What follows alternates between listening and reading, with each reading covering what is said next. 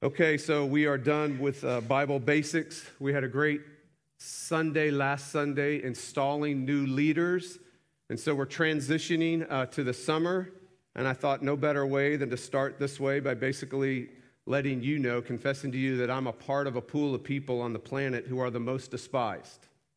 Yes, it universally so. It doesn't matter race, color, gender, age, class, country. Most despised, even in my own family. And you ask, well, what is your crime, Jeff? What is your crime, Pastor? And I'm so glad you asked. My crime is this. I am a morning person. Good morning, sunshine. I hear those hisses. How are you doing this morning, Tiger? How you doing this morning, sweetie? Hey, honey, before you have your coffee, can we have a meaningful conversation? Let's go, let's go, let's go. We're burning daylight. Everyone flees from me in the morning. Everyone but the dog. Man's best friend, soldier, he's the only one happy to see me. Who else is a persecuted morning person? I just want to know. All right, look around, people. These are our people. This is our tribe. It's very important to know. It's with great vindication and maybe just a tad of smugness that I introduced to you the psalm this morning. For Psalm 30 is for mourning people. Psalm 30 is a mourning psalm. And so what we're going to do is we're going to do the same thing we did last week. I love variety. I love textual variety. And that's why God, if you think of the Bible, it's loaded with different literary forms to carry the water of the word. The way we've explained it before is like in narrative, just think of the literature like buckets. And the water it carries is the word.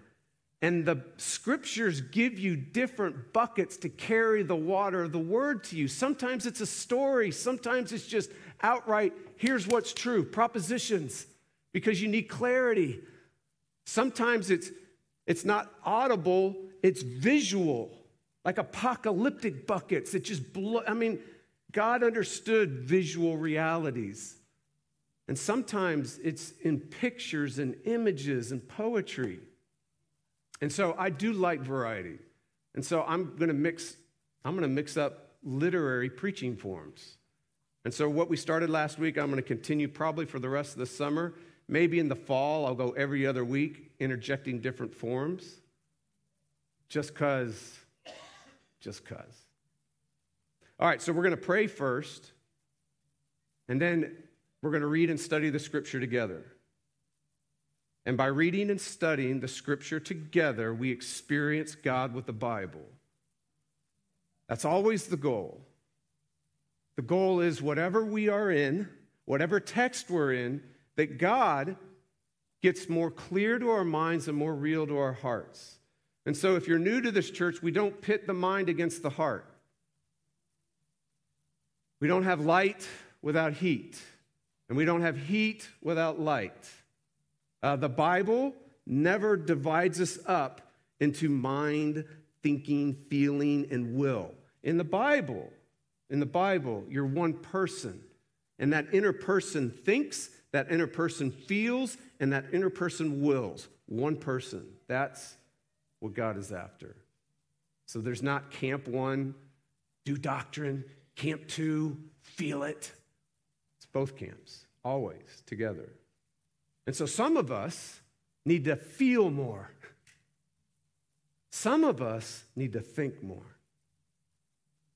But they're not to be separated. They actually are the same thing. Okay? So let's pray. Then we're going to read and study the text together.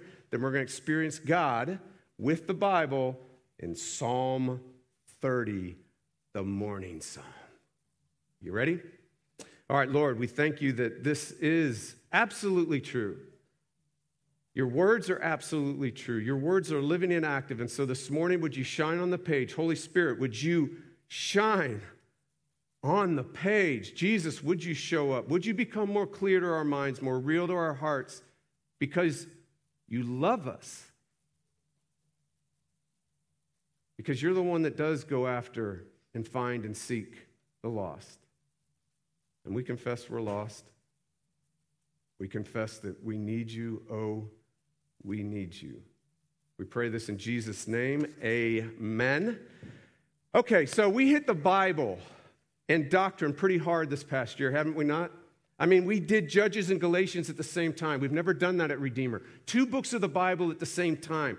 For 6 months, we did it from August 2021 to January 2022. So why did we do those 2 books? We did those 2 books because they're both about the same thing, justification by faith.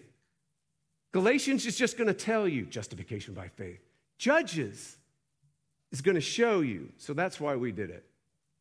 Remember, when you're in Judges, you're like, how can this be in the Bible?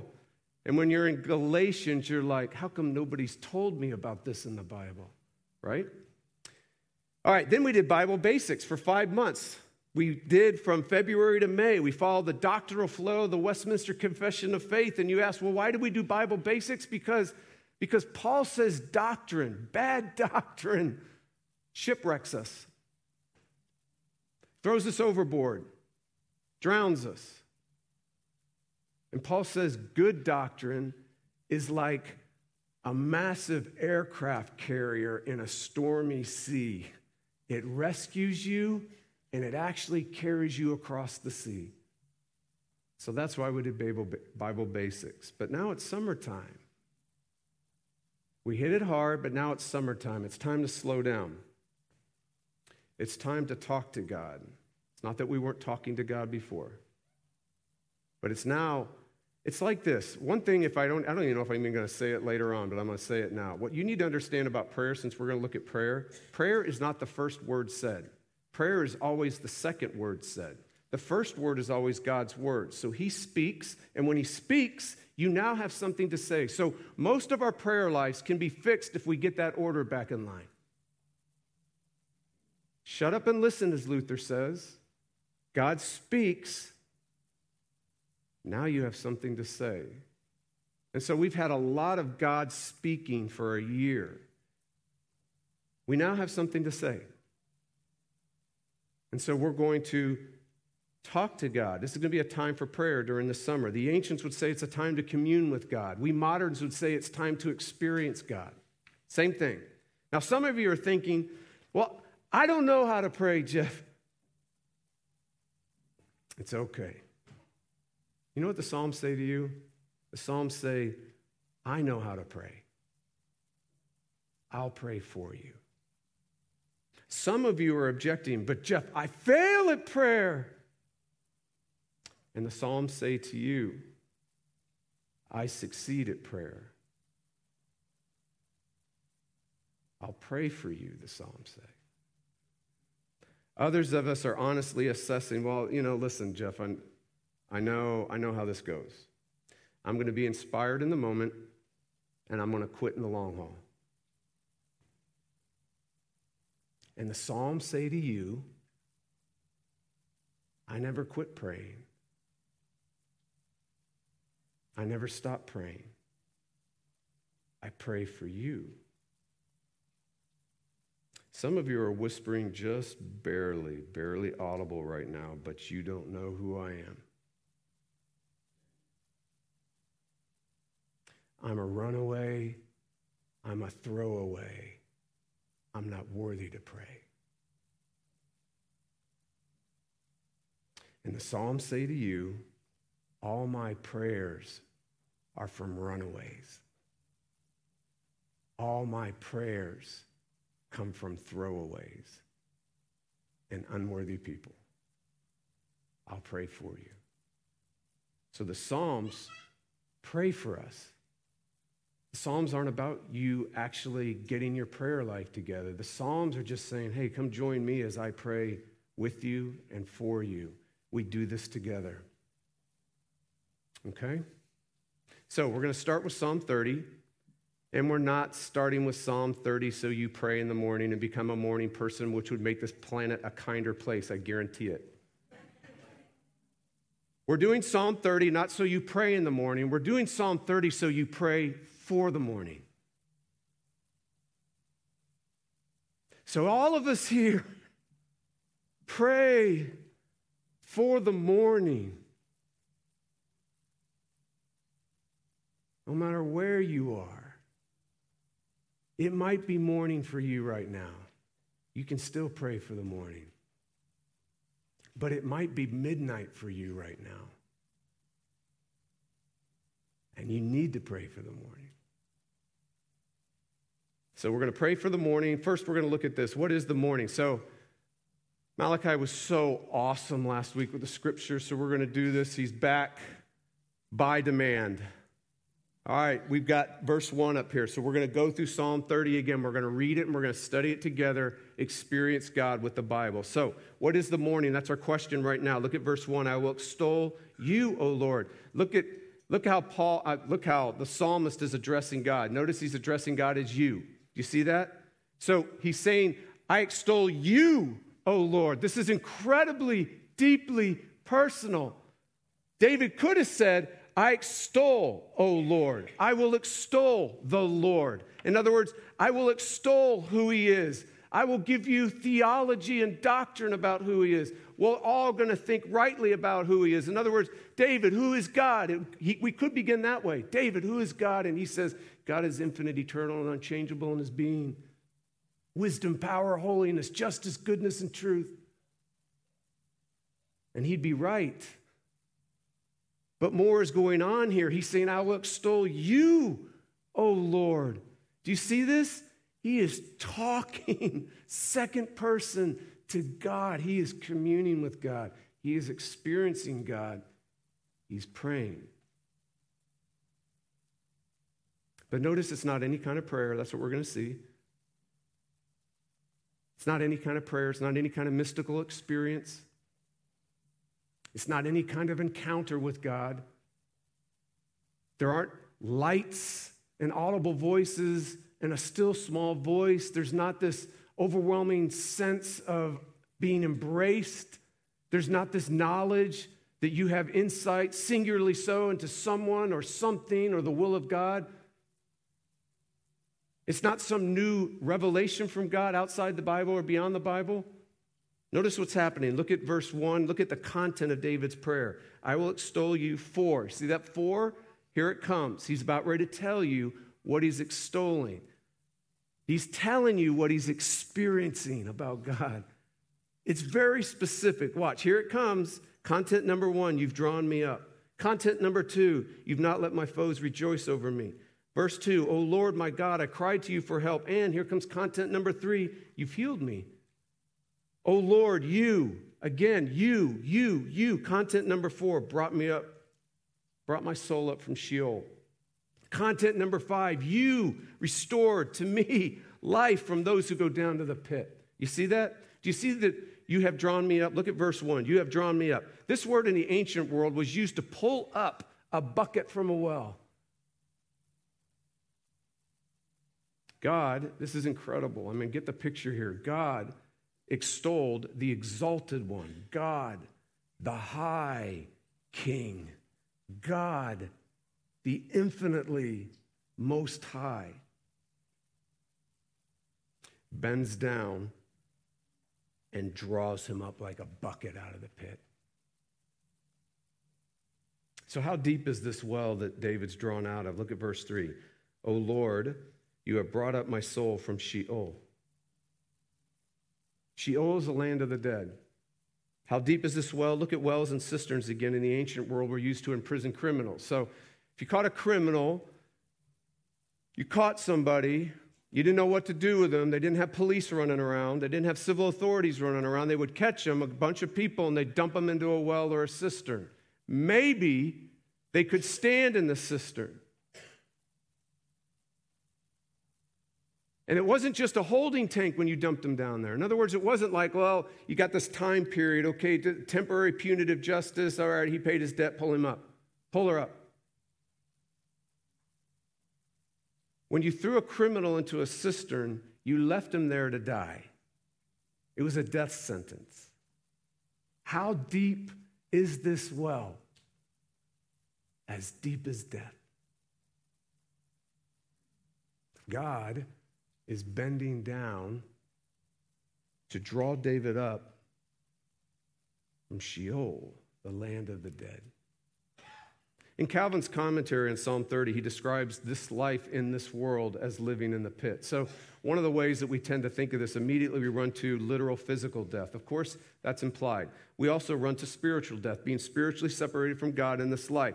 That's implied. We also run to eternal death. We think the pit is eternal death, which is a comprehensive death, which means it's physical, spiritual, mental, emotional. It is a separation from God that separates every molecule in our body, every emotional reality, every relational reality. It decreates everything in all creation. Yes, this is implied.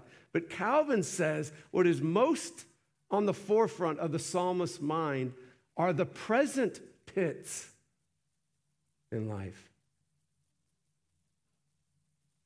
Our condition in this world, this is Calvin, I confess, involves us in such wretchedness.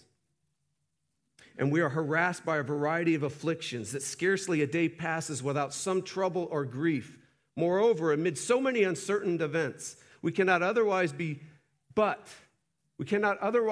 be full of anxiety and fear. Therefore, wherever we turn, a labyrinth of evils surrounds us. Present pits in this life. But don't miss this. How does God pull him out of the pit? Did you see that? The image changes. So it moves from him stooping down to pull you out of the pit to him going down into the pit and bringing you up. So God goes down to the pit to carry you out. So what is the mourning? That's our question. What is the mourning? The answer is the mourning is the moment God goes down into your present pit.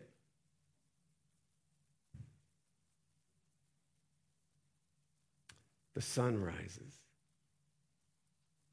The night disappears. The night is no match for the morning. So, pray for the morning, this text says. Pray for God to come down into your present pit. Okay, so who needs this morning? Let's continue. Verse 4. So who needs this morning? Who needs a morning? The text is asking for us. Sing praises to the Lord, O you his saints. That's pretty stunning. And give thanks to his holy name. David is addressing the saints. So he's addressing people who believe in God. He's addressing the church. He's addressing Israel. He's addressing Christians. So what's going on, though, with these saints? What's going on with these church people? Why is he addressing them? Why is he inviting them? Why is he telling them to pray for the morning? Why is he saying, pray for the morning? Who needs the morning? Well, let's keep going. If you look at verse 5, look what it says. For his anger is but for a moment. His favor is for a lifetime. Weeping may tarry for the night, but joy comes with the morning. Do you see what's happening? Here's what's happening. Here's the image. Weeping is an unwanted guest. It tarries for the night. In other words, weeping is an unwanted guest that comes and spends the night with you. It's unwanted. The night is all the multi-forms of distress, all the multi-forms of desperations, all the present pits that can come at us in life and can come out of us. And so the picture here, here's the point, when an unwanted guest comes for the night, when weeping comes for the night, it's hard for you and me not to live like an owl. When the unwanted guest of weeping visits you for the night, when you're in a present pit, it's hard not to live like an owl. Your eyes wide open in the dark. I'll say things like, the morning will never come.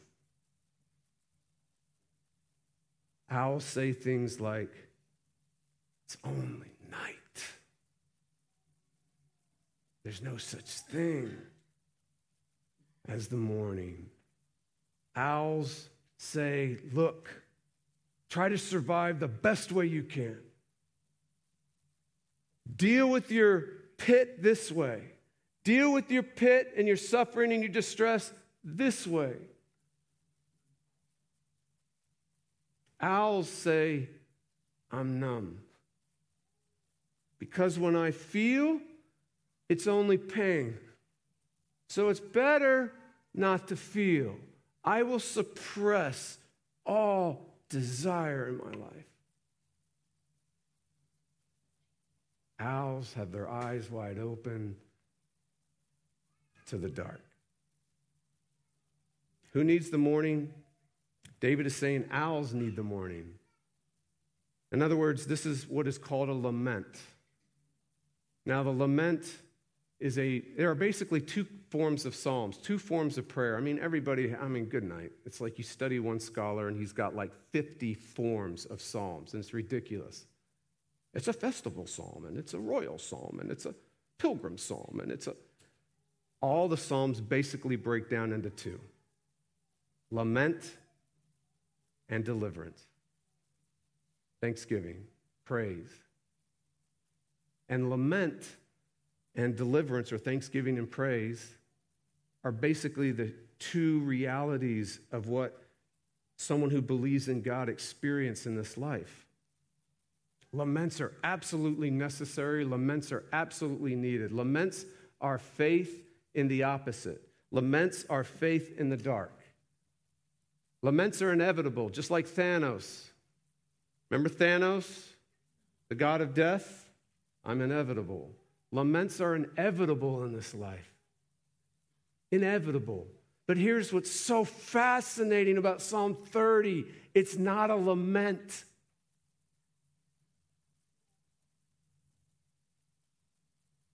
It's for the lamenting. Look, this is incredible. Weeping may tarry for the night, but joy comes from the morning. Psalm 30 is not a lament. It's for those who are lamenting. In other words, Psalm 30 is saying to you, listen, the unwanted guest has a brief stay. How long is a night? And some of you sleep, 5 hours, 6 hours, like my wife.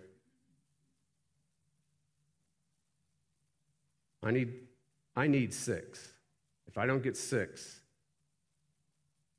nobody wants to be around me, not even the dog. How many? What is it? Maybe 8 hours? 8 hours, right? It's not even a day. What Psalm 30 is saying to you owls out there, the unwanted guest doesn't stay long. The unwanted guest is no match for the morning. It's not even a day. It's down to hours, the night. So watch what's happening, even in the literary structure of Psalm 30. If you look at beginning in Psalm 30, you've got, Malachi, you don't need to jump around because it'll be hard, but you've got verses 1 through 3 begin with morning, verses 11 through 12 end with morning. In other words, you have mourning surrounding you. You don't have the unwanted guest surrounding you, lament. You don't have the night surrounding you. You have the morning, even in the structure of this psalm, surrounding you. You don't have lament surrounding you. You have the surprise and the wonder of the light surrounding you. And so what's happening is, this is asking owls, pray for the morning. Pray for God to show up in your present pits, because he does quickly.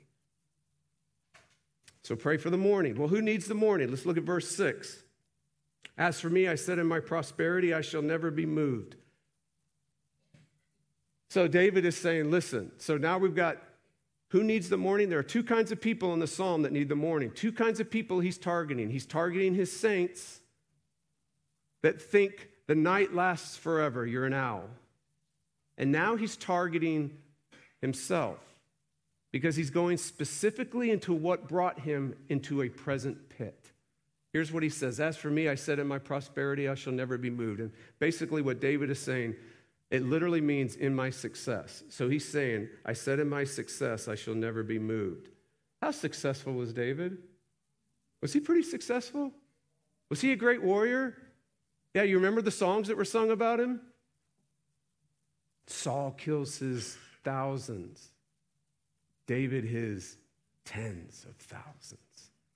Was he a good king, a successful king? the most successful in Israel's history, probably the most successful king who ever lived outside of Nebuchadnezzar. It's called the Golden Age when he was the king. Israel could never get back to it. Was he a successful spiritual leader, church leader, pastor? How many Psalms did he write? How many books in the Bible were about him? Verse 6, David is saying, listen, in my success, I said some stupid things. I thought some stupid things. I felt some stupid things. I believed in some stupid things. I related in a stupid way. I did some stupid things. And you're asking, like I'm asking, okay, so what are those stupid things? Answer, things like, see it? I shall never be moved. We'd say something like this. I'm in control. We might say something like this. I connect to God and connect to the kingdom and connect to work and connect to my achievements and my performance. I connect to those things. I connect with them by my strength.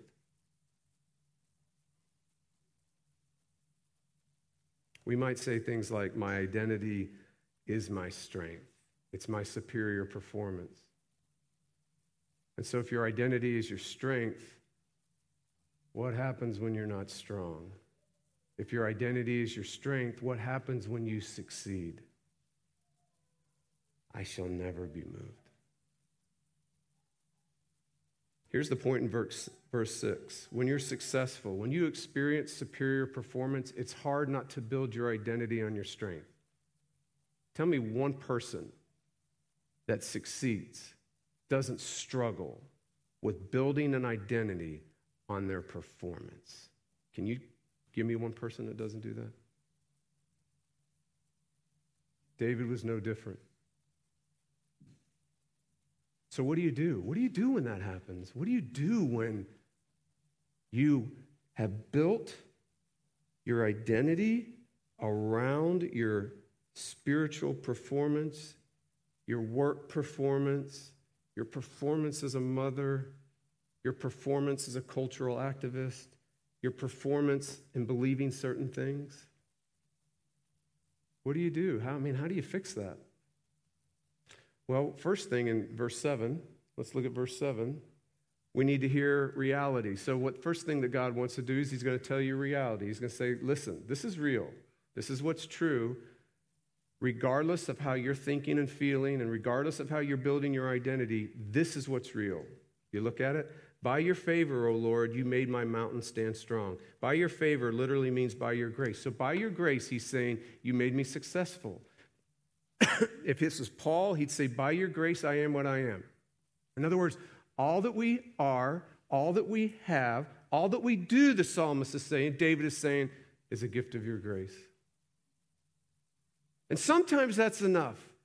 Sometimes all you have to do is be told reality. Sometimes all it takes is someone, the scriptures or someone coming up to you and telling you what's true. And you're like, you wake up, right?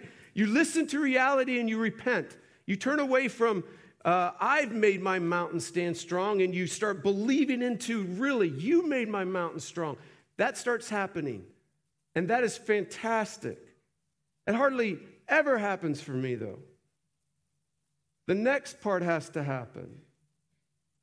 Sometimes you can be told and you believe it, but most of the times we have to experience ourselves in order to believe it, right? And that's what happens. You hid your face. I was literally depressed. What God does sometimes, because telling us isn't enough, he needs to show us. He has to let us, he has to take a step back and let us experience ourselves. Here, you experience your strength for a while.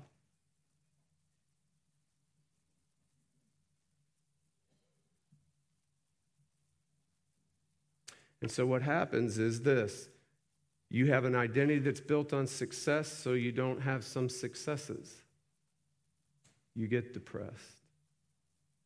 And it may be when you do have successes, you start experiencing this weird overmania you have about yourself.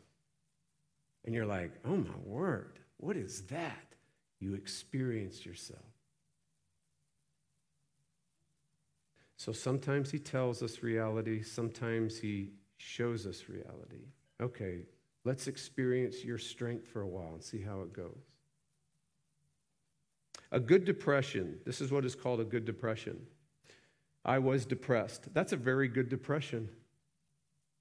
People don't like to talk about that. People want to avoid those at all costs. And I say no, that's a very good depression. When you experience your strength and start seeing how weak you are, that's a really good depression. Why? Because it leads you to grace. Look what happens in verse 8.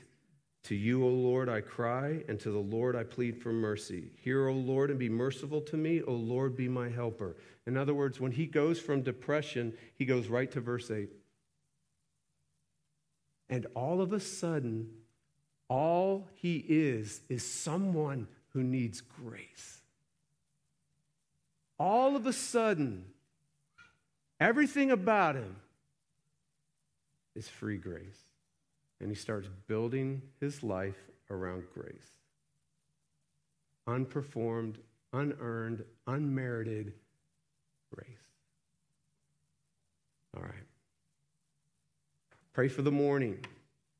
So you who are successful, this psalm invites you to pray for the morning. You who are owls in the dark, this psalm invites you to pray for the morning. Pray for God to come down into your pit. But here's the answer to the whole Bible. He did.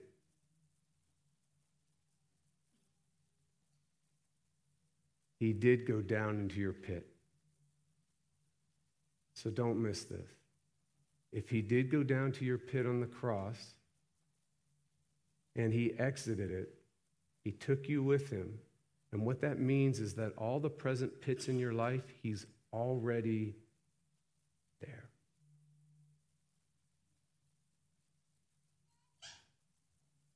And he's carrying you out. And that's why the psalmist ends by saying, listen, you turn my mourning into dancing. Let's pray.